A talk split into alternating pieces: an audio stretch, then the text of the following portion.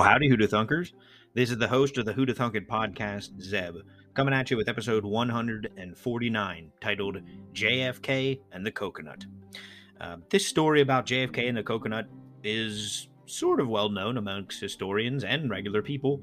Um, some people know about it. It's a fun little ditty, but I wanted to dive in a little bit more. And I think there's a decent amount of people that may have never heard this story. So we'll get into that. First, let's do that recommendation segment. Pretty simple one here. Uh, Next Level Chef. It's a show that I wouldn't have heard of if it weren't for a little billboard that said, check us out right after the Super Bowl. I didn't even watch the Super Bowl this year. Shannon and I just asked um, the uh, our Amazon speaker for updates on the scores throughout the game. But I do remember that this show was coming out right after, so I checked it out on Hulu. Yes, it is my it, it is it isn't my typical kind of show. And if it weren't for my wife Shannon, I probably wouldn't watch any reality competition show like this at all. It's not usually my thing. I like sci-fi, fantasy, but I'm glad I do watch these kind of shows now because it's a different kind of niche and gets you in a nice mellow headspace to watch a competition. It started with the Great British Baking Show, which is such a happy, feely baking show.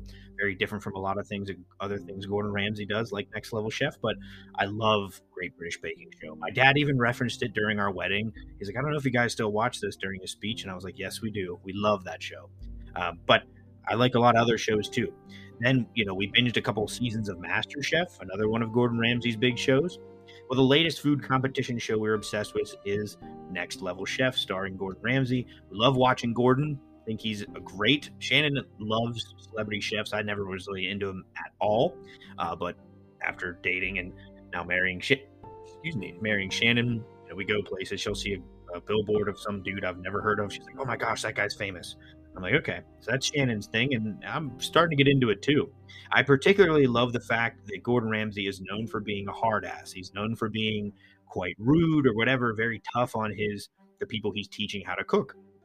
Uh, for his shows that are for adults, but when he's working with children, such as his own children, or I think he has like a show that's like Master Chef for kids or something, he turns into the sweetest guy on the planet. He's like, "Oh, that's okay." You'll, you know, he's very encouraging, and he's less like, "Oh, you don't care you know. so, um, yeah, it's, it's a his personality comes out in his shows, and I like that. The plot of the show is Chef Gordon Ramsay, Nyesha Arrington, and Richard Blais recruit talented chefs and take them under their wings as they face unique cooking challenges in one of a kind culinary gauntlet which is the goal of finding the food's world's the food world's newest superstar, which is a very that's a very uh, simplistic um, summary of the show. There's a lot more to it, um, which I didn't think would be that more difficult to summarize. So uh, here I go. It is in Vegas, and the three-storied kitchen makes this show unique. There's the basement kitchen, which is dull, has dull knives, very little options for cooking utensils and stuff. There's the middle kitchen, which is like a standard level, mid level restaurant kitchen. And then the third level is a kitchen with really expensive equipment. I mean, the sharpest knives. Um, where the basement doesn't even have a blender. The, the top floor has the best, most expensive blender in the world and all this stuff. And then, you know, on top of that, the levels are important because depending on how the competition's going, chefs will be stationed in the, the nicest kitchen on top or the worst kitchen on the bottom or in the middle. Uh, the contestants don't even know what ingredients they're going to get, though. Eh, the ingredients are lowered on a platform through the three levels. Starting the third floor, they get the first pick. Up in the nicest kitchen, they get the first pick of whatever. So they get the the, the filet mignon, the New York strip, they get the lobster, and then the second floor gets a second dibs, and the basement gets the last picked ingredients. Like seriously, one of them had a protein of chicken livers. If you know anything, chicken livers are like two dollars a pound or something, and they're gross. Usually, they're fed to like your dog or something. I mean, they're not I Shannon and I try to make them. They're gross. Hated it. I like liver. I don't like chicken liver. So that just gives you an idea of how it works. So it sort of sets it up that way. And it is kind of relevant to another Netflix show, a Netflix movie. I cannot think of the name of it, but it was a, a, Port, a Portuguese movie uh, about a certain kind of prison where food was lowered from the top level all the way down. It was a really cool thriller. And this, I think, whoever come up with this show for Next Level Chef was inspired by that. Pretty cool idea. So now for the main event, um, check out Next Level Chef. But now we're going to be talking about JFK and the coconut. John Fitzgerald Kennedy was born May 29th, 1917, during the World War during World War One. And at the age of 43 on January 20th, 1961, he would become the second youngest U.S. president and the 35th president of the country's history. He would infamously be assassinated on November 22nd, 1963. Like, that's world news that he was assassinated. If you ask someone on the street what the first thing they think of when you bring up JFK, they will almost certainly say his death, his assassination. But the man lived a colorful life. a lot went on in JFK's life. Today's episode is about one small story from his life before he ever became president of the free world. This is JFK and the coconut. I have some images on the blog here of JFK and his crew during World War II. Um, pretty neat. Really, I'll use a lot of pictures here. And JFK is very photogenic. He's a handsome dude. Why they think he was elected. Many young, uh, many young Americans of all backgrounds volunteered for the military service in 1941 for World War II, including young JFK. He was 26 years old when he almost died in action serving in the South Pacific. A Japanese destroyer ran into his patrol torpedo boat. This event lasted like eight days, and when it was all over, two heroism awards were given out through it all, a coconut was involved. This coconut would go from the waters of the South Pacific to the Oval Office. It was one of those dark, dark nights with no moon, the clouds blacking out all the stars on August 1st, 1943. The patrol torpedo boat PT 109 was in the Black, Blackett Strait, uh, just south of the Kolombangara of the Solomon Islands. PT 109 was the was under orders to run silently through the night to avoid being detected by enemies. At the helm was Skipper Kennedy, JFK, a lieutenant junior grade. He scanned the horizon and spotted the quote unquote Tokyo Express, is what they called it. It was the name the U.S. naval personnel gave to the Japanese destroyers tasked with escorting supplies and soldiers to Guadalcanal. Apparently, this this convoy of, of of uh, Japanese destroyers on the Tokyo Express was quite deadly. You don't want to mess with them. PT 109 was just a little tor- torpedo patrol boat, not very big at all. And it fired 30 torpedoes, or it and its other PT boats fired 30 torpedoes at three battleships and one escort vessel. None of the torpedoes hit their targets. And I love little stories like that because what a splendid waste of taxpayer dollars. But I digress. I, I'm always thinking how the government wastes their money. But anyway, then the PT 109 received orders to return back to base. Like he shot 30 torpedoes, none of them hit. Time to come home. Four boats, including the PT 109, got into formation to head back to the base. Um, but the formation made it so that their retreat was still covered. It was, you know, they were headed back home. It all was well until one boat suddenly broke off formation to pursue a Japanese target out of nowhere. And that ship that broke off formation was the only boat with radar capabilities. So when it left, it left the other three boats practically blind, sitting ducks in the water. To make matters worse, the waters of the Solomon Islands have phosphorescent plankton residing within them, and the skippers of the blind boats knew that going through these glowing plankton plumes would leave a glowing trail behind their boats. This would be like a giant glowing arrow for aircraft. They were literally glowing targets to enemy aircraft. So they trudged onward towards what they thought was the direction of home base until, or, or using only one of three engines. They were just sort of putting along. Hopefully, the slowed retreat would disturb less glowing plankton, making them less obvious to enemy aircraft. That night, around 2:30 a.m., as the three boats retreated, Kennedy noticed a black shape coming from the PT, coming for the PT 109, his boat, his patrol torpedo boat. At first, he thought it was another patrol torpedo boat, but as it came closer, he noticed it was a Japanese destroyer vessel called, vessel called the Amagiri. Traveling at about 40 knots, which is fast, about to collide with the PT 109, Kennedy suddenly tried turning his boat to the right to aim at the enemy destroyer. He hoped he could get the torpedoes out and strike the enemy boat, but it was too late. From the time they noticed the Japanese destroyer to when it struck the PT 109 was about 10 seconds. That's it. All this mm-hmm. happened. The Amagiri rammed and cut the PT 109 in half. The impact killed two U.S. sailors instantly. Kennedy had just barely escaped his cockpit when the one when the 10 other survivors was left floating in the, in the South Pacific in the dead of night. So 11 guys still left. Two died. There were 13. Two of them died instantly. Now there's 11 in the water, including the future president of America. And now they're just stranded there. Not great. Pitch black night. The Amagiri sped off, and its massive wake put out all the flames from the impact, the explosion. Kennedy was clinging to wreckage from the PT 109 with four other members of the crew. He called out for survivors, and he heard replies from six other men.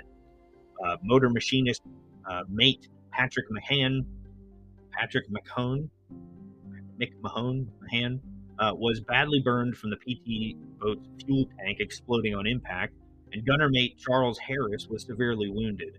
The six survivors, not by not by Skipper Kennedy's side, were about 100 yards away. So you had the five guys right there at the wreckage, clinging on to wreckage from the PT 109, and you had six other guys about 100 yards away from them calling out for help. They're about 100 yards away, but it took Kennedy three hours to rescue them in the pitch black night. So 100 yards, Kennedy's a, a renowned swimmer. I think he'd be able to go out and get them real quick. No, it took three hours, pitch black, just chaos. Once all were together, they talked about what to do next. And here's a quote from Kennedy. I think it was later on, not this night, but there's an, at the beginning, the first sentence of these.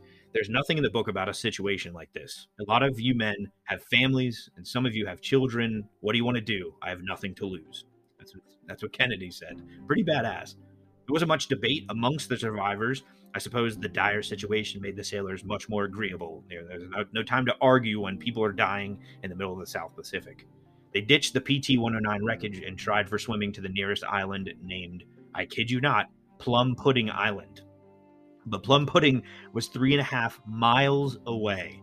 The distance was manageable for Kennedy, who had been in the Harvard swim team, but he also took on the arduous task of towing McMahon, holding McMahon's belt in his teeth. Several of the other men were good swimmers, but two couldn't swim at all, and they had to be pushed and pulled along on a plank the entire distance. I'm not sure if the two sailors who couldn't swim were unable to do so because of injury or if they just didn't know how to swim, but I am always baffled by people who can't swim. They don't know how. I realize not everyone has the same opportunities as myself, and so not everyone gets the opportunity to learn how to swim as a child. But it just seems like such a huge risk. Like every body of water, water is a death sentence if you don't know how to swim. And it's especially baffling that two U.S. naval personnel didn't know how to swim mind boggling. Now, the first to arrive at Plum Pudding Island after the three and a half mile swim was Kennedy himself, though uh, he was completely exhausted. The survivors of PT 109 quickly dubbed their refuge Bird Island because there was so much bird crap on the bushes. That's a fun little ditty. But I'm going to keep calling it Plum Pudding Island because that's funnier. McMahon, the burn victim that had been dragged by Kennedy for the last few miles or yards to the shore, Kennedy was that exhausted. Now, I, I, I, misinterpreted this when I wrote it. I thought he dragged both McMahon and Charles Harris, but he dragged one guy with his belt and his teeth. I've, I've had to drag people myself in a swim before. It is insanely frustrating, awkward, and just sucks the energy out of you at an astonishing rate. And I will note on when I did that because it's a bit kind of important that I didn't do it too much. I should note the time that I had to drag someone in the water was when I was a teenager. My friend Adam and I were swimming in a river in upstate Pennsylvania. Adam got unexpectedly swept under and panicked, as I'm sure most people would panic in that situation. To keep him from panicking himself to the point of drowning, I approached him and began to drag him ashore.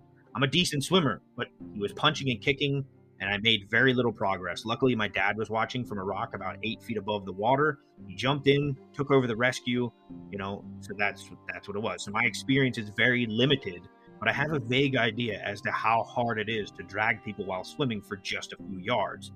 Back when I was a teenager, a teenage athlete working out regularly, it was in football and stuff, and younger, it was taxing as hell. Now I'm 30 year old, work from home dude that goes to Planet Fitness like three times a week. I doubt I could even swim drag someone a few yards at this point. I cannot imagine swimming three and a half miles in the pitch black in the Pacific Ocean in enemy waters with not one teenager, but a full grown man in tow by the teeth. That's insane to me. I don't know how Kennedy did it. And now, reading this, you know, you've heard Kennedy was this ooh, Kennedy was this uh, war hero and stuff. But reading this, it does make sense. He he took charge. I mean, he he helped these men survive.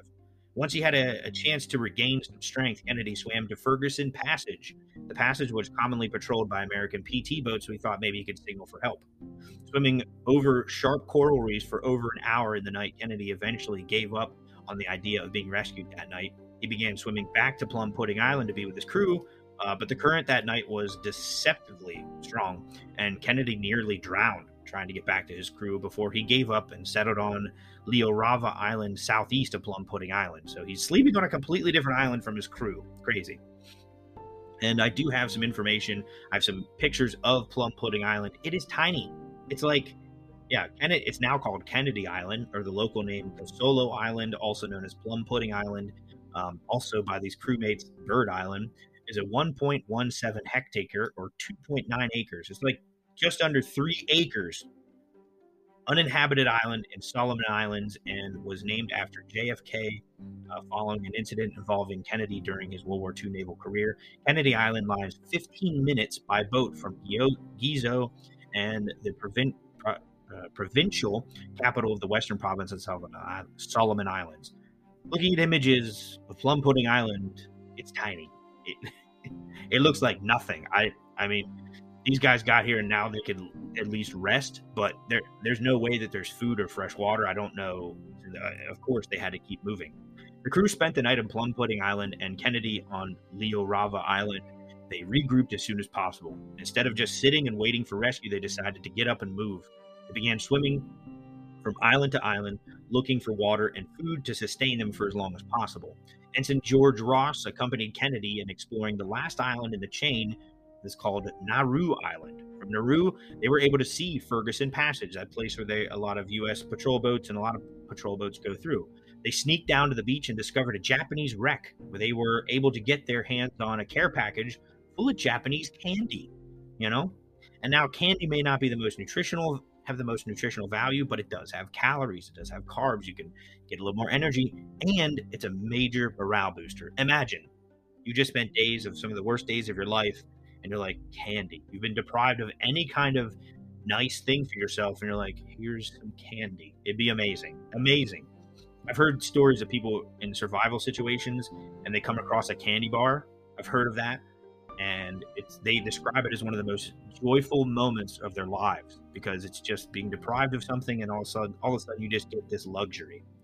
Not far from the Japanese candy that the Kennedy and Ensign Ross found, a uh, canoe stashed in some bushes and then spotted two guys paddling away in a different canoe. They approached the men the very next day and found they were coast watchers for the Allies. They're known as like scouts. Uh, their names were Biuku Gasa and Hironi Kumana.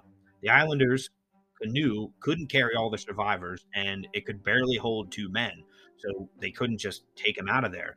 So these Allied scouts helped the Allies by reporting on Japanese positions during the war, but they did not speak English usually. And uh, Yuku Gasa and Hironi Kumana were no exception. They did not speak any English at all. Communication was difficult. So Kennedy um, did something a little bit different.